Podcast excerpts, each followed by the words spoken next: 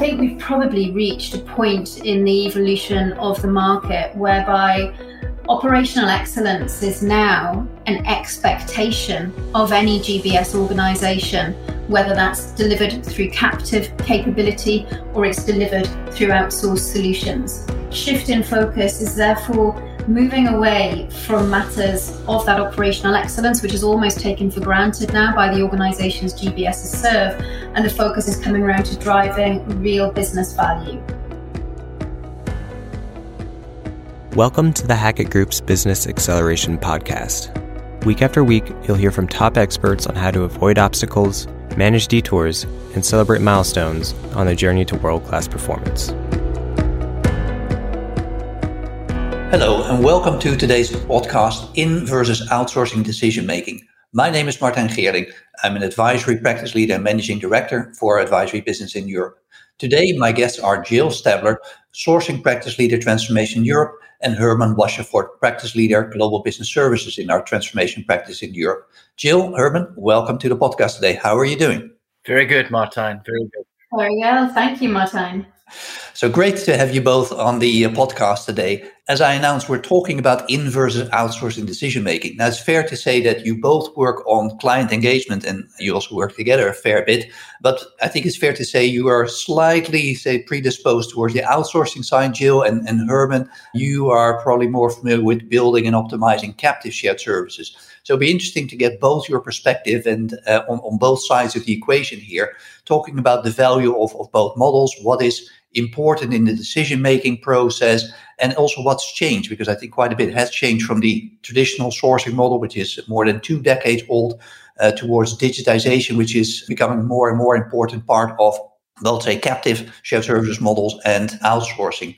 So in today's webcast we will discuss the considerations that business function leaders in finance hr procurement it and gbs need to make when deciding to in or outsource. I'll be guiding the discussion and get both your perspectives on the matter. Jill, let's start with you and ask you what, from your perspective, are the questions that business function leaders should ask when they decide to in or outsource? Thank you, Martijn. Um, I think I would summarize around some key themes here, focusing on questions of speed, of scale, of sustainability, and increasingly business value versus operational process excellence. So, in terms of speed, and I'll leave aside for the moment the question of how quickly a given organization is able to stand up captive. There are excellent organizations such as Hackett in the market that can very well help to do that. It's more a focus on can I deliver digital transformation of the processes that are going to be coming into my captive organization potentially at the pace my company expects or do I need to start to think about where a partner could accelerate along that journey, the journey to digital? And that applies whether you are thinking or embarking on the GBS journey for the first time, or whether you've already built, established your own captive capability. You consider the operation relatively mature and you're thinking about how to go to the next level. So, really, questions around speed there, around scale. And this one's been around, you know, it's, it's as old as time do I have the scale to build a captive organization that will attract talent in the market that I choose to put that captive center into? And am I able to make investments needed to keep pace with the market as my journey evolves? Or am I at risk through a number of factors of falling behind? On sustainability, questions here around how is it that I can build a really resilient solution that's going to flex to meet my organization's needs as time goes by in terms of agility to respond to upticks or downshifts in volumes through to continuing to evolve in line with continued technology advancements.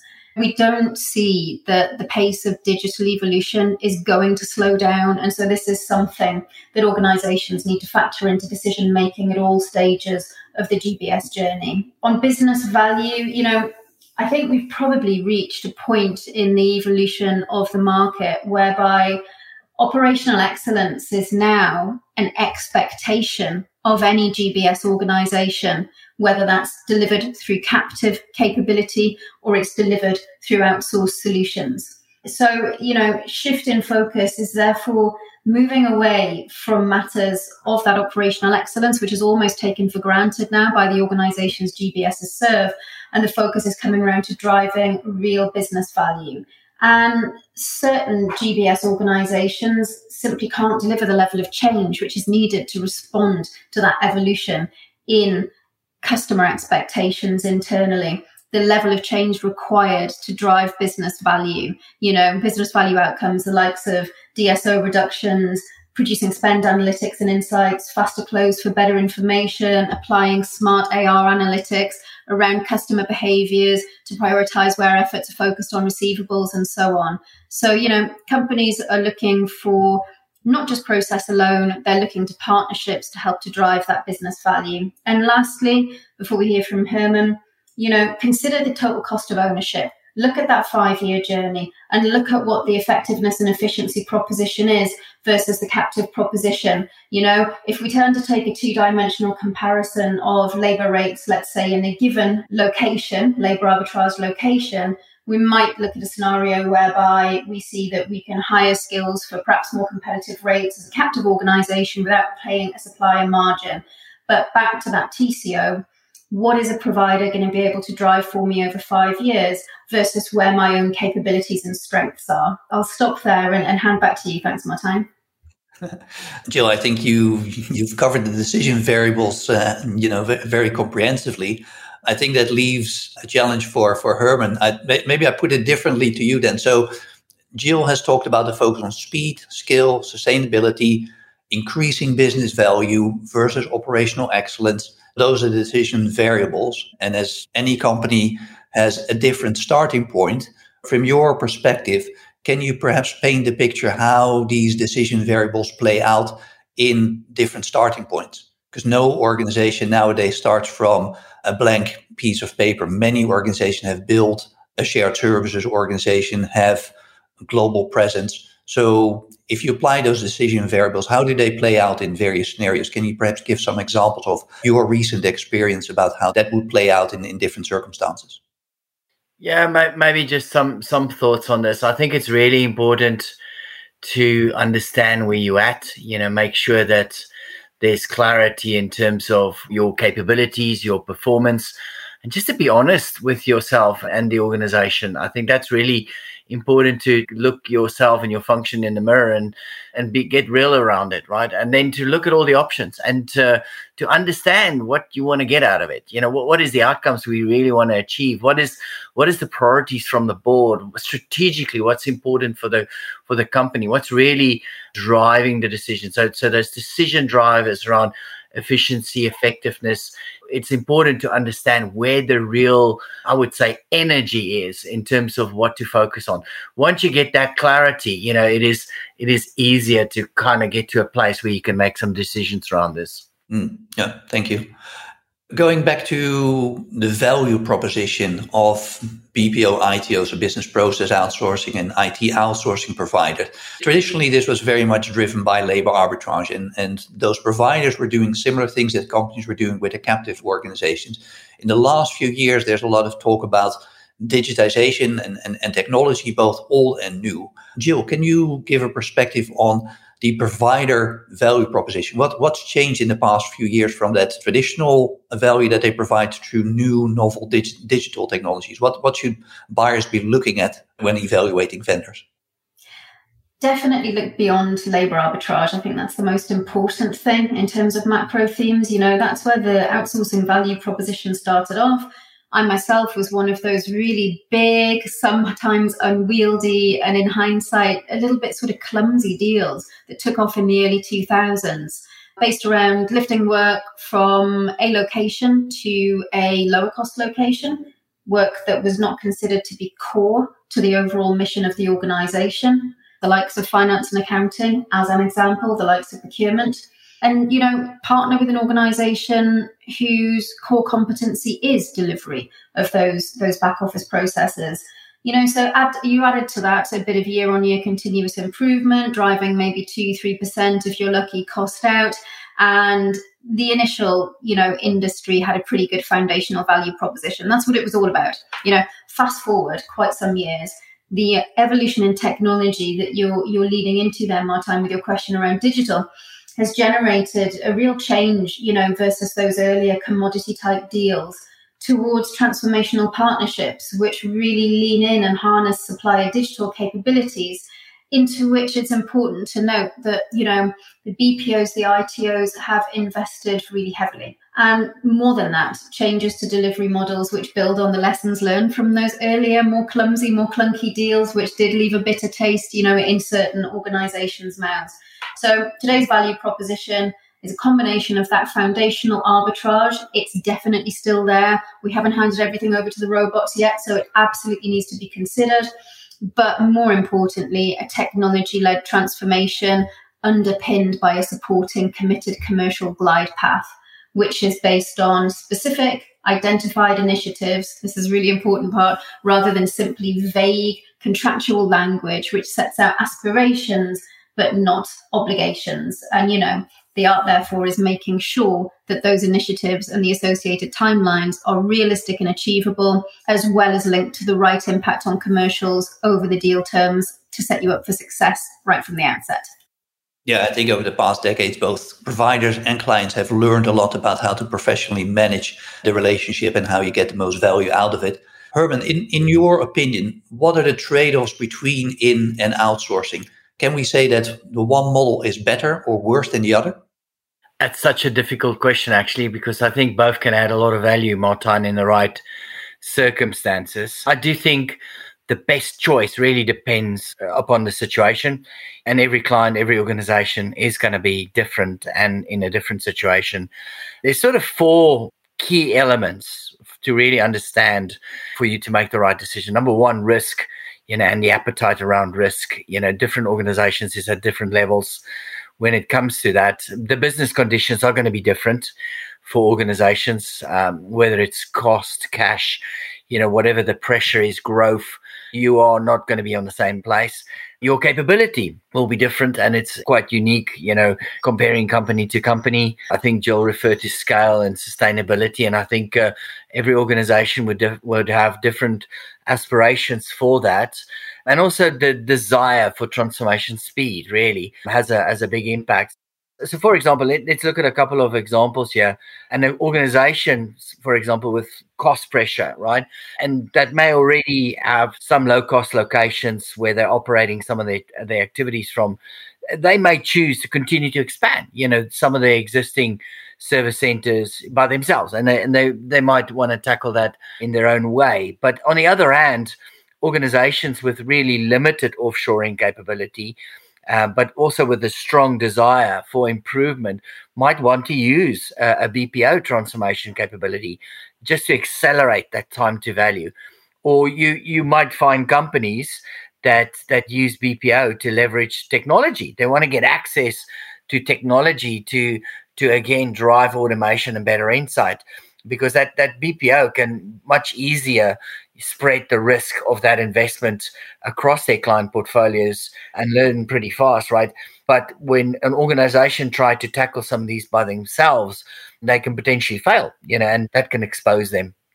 Mm-hmm. Thank you, Hermann. And Jill, perhaps the same question from your perspective. Do you agree with, with Hermann that there, there are some unique circumstances to, to consider, or do you believe that the one model or the other is, is better? And in your case, uh, I, I would say, would you make a case that outsourcing is better than a captive model?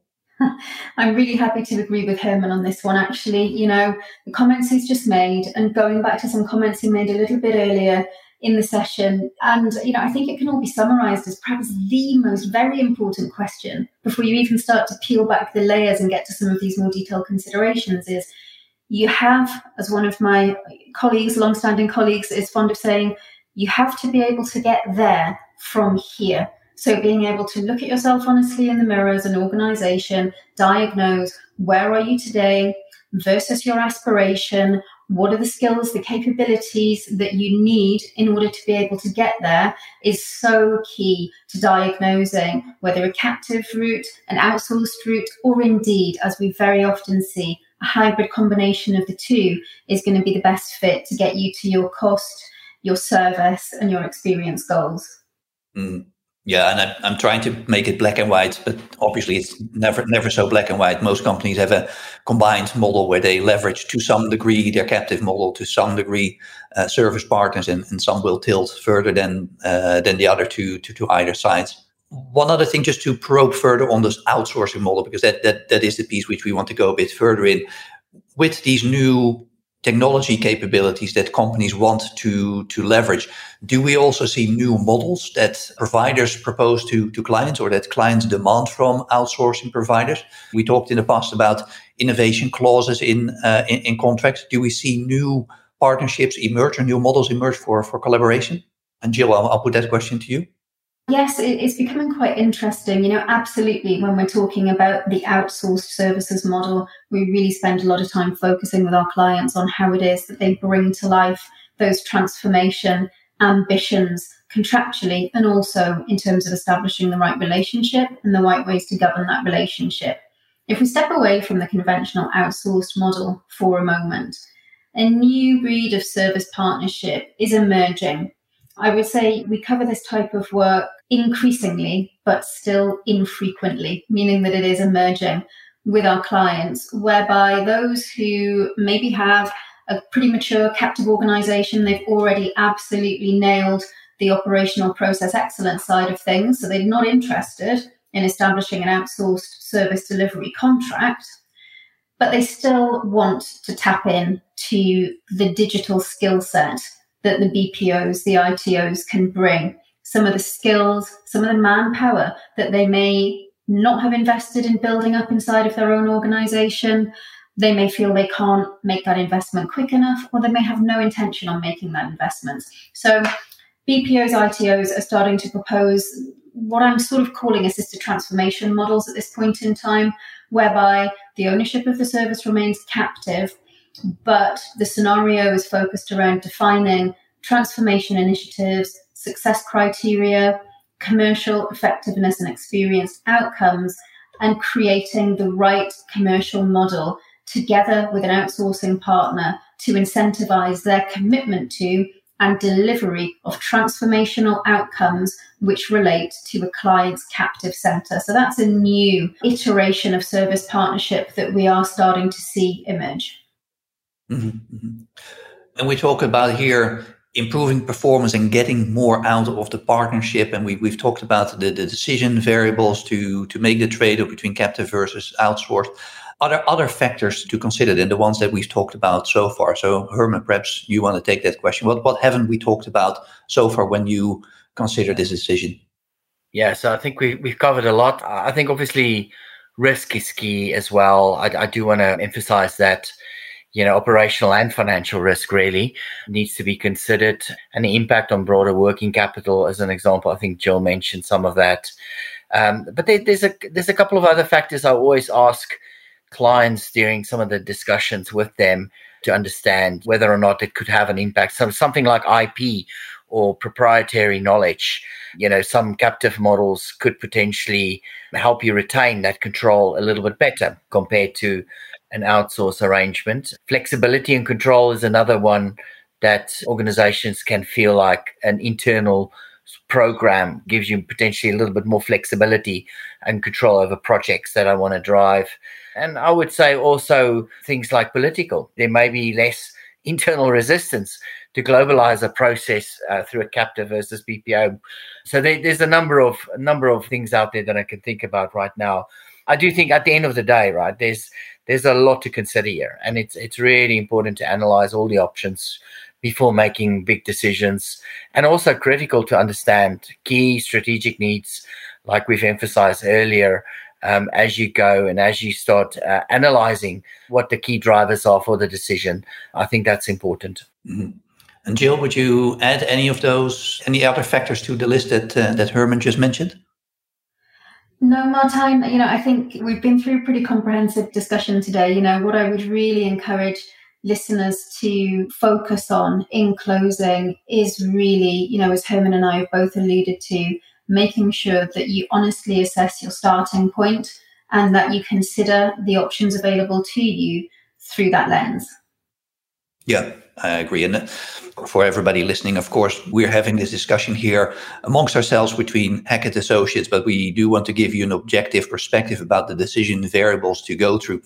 I can back up that question as well, where we talked about the trade off of the, the choice between in versus outsourcing. Is the one or the other model better? We know from our research that both work. So if we look at typical drivers for transformation performance like year on year cost improvement or customer satisfaction and other factors, both captive and outsourced arrangements will, will get you there. And there is, in terms of the outcomes, no difference.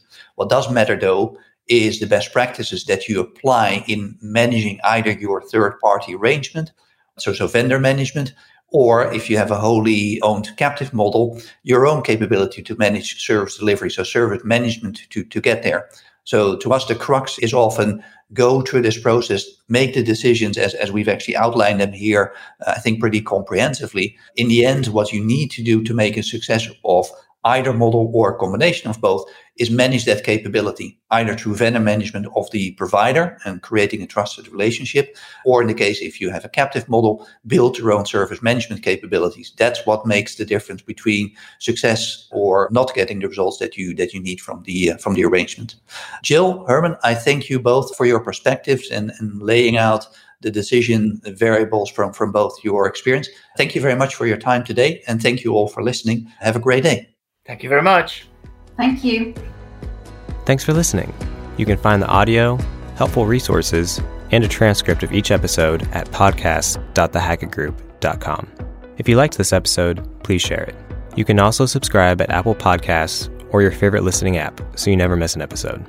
We'd welcome your feedback by tapping the rating on this or any episode, or send us an email at podcast at thehackettgroup.com. The Hackett Group is a global leader in defining and enabling world class performance. Learn how we can assist with your improvement journey at www.thehackettgroup.com.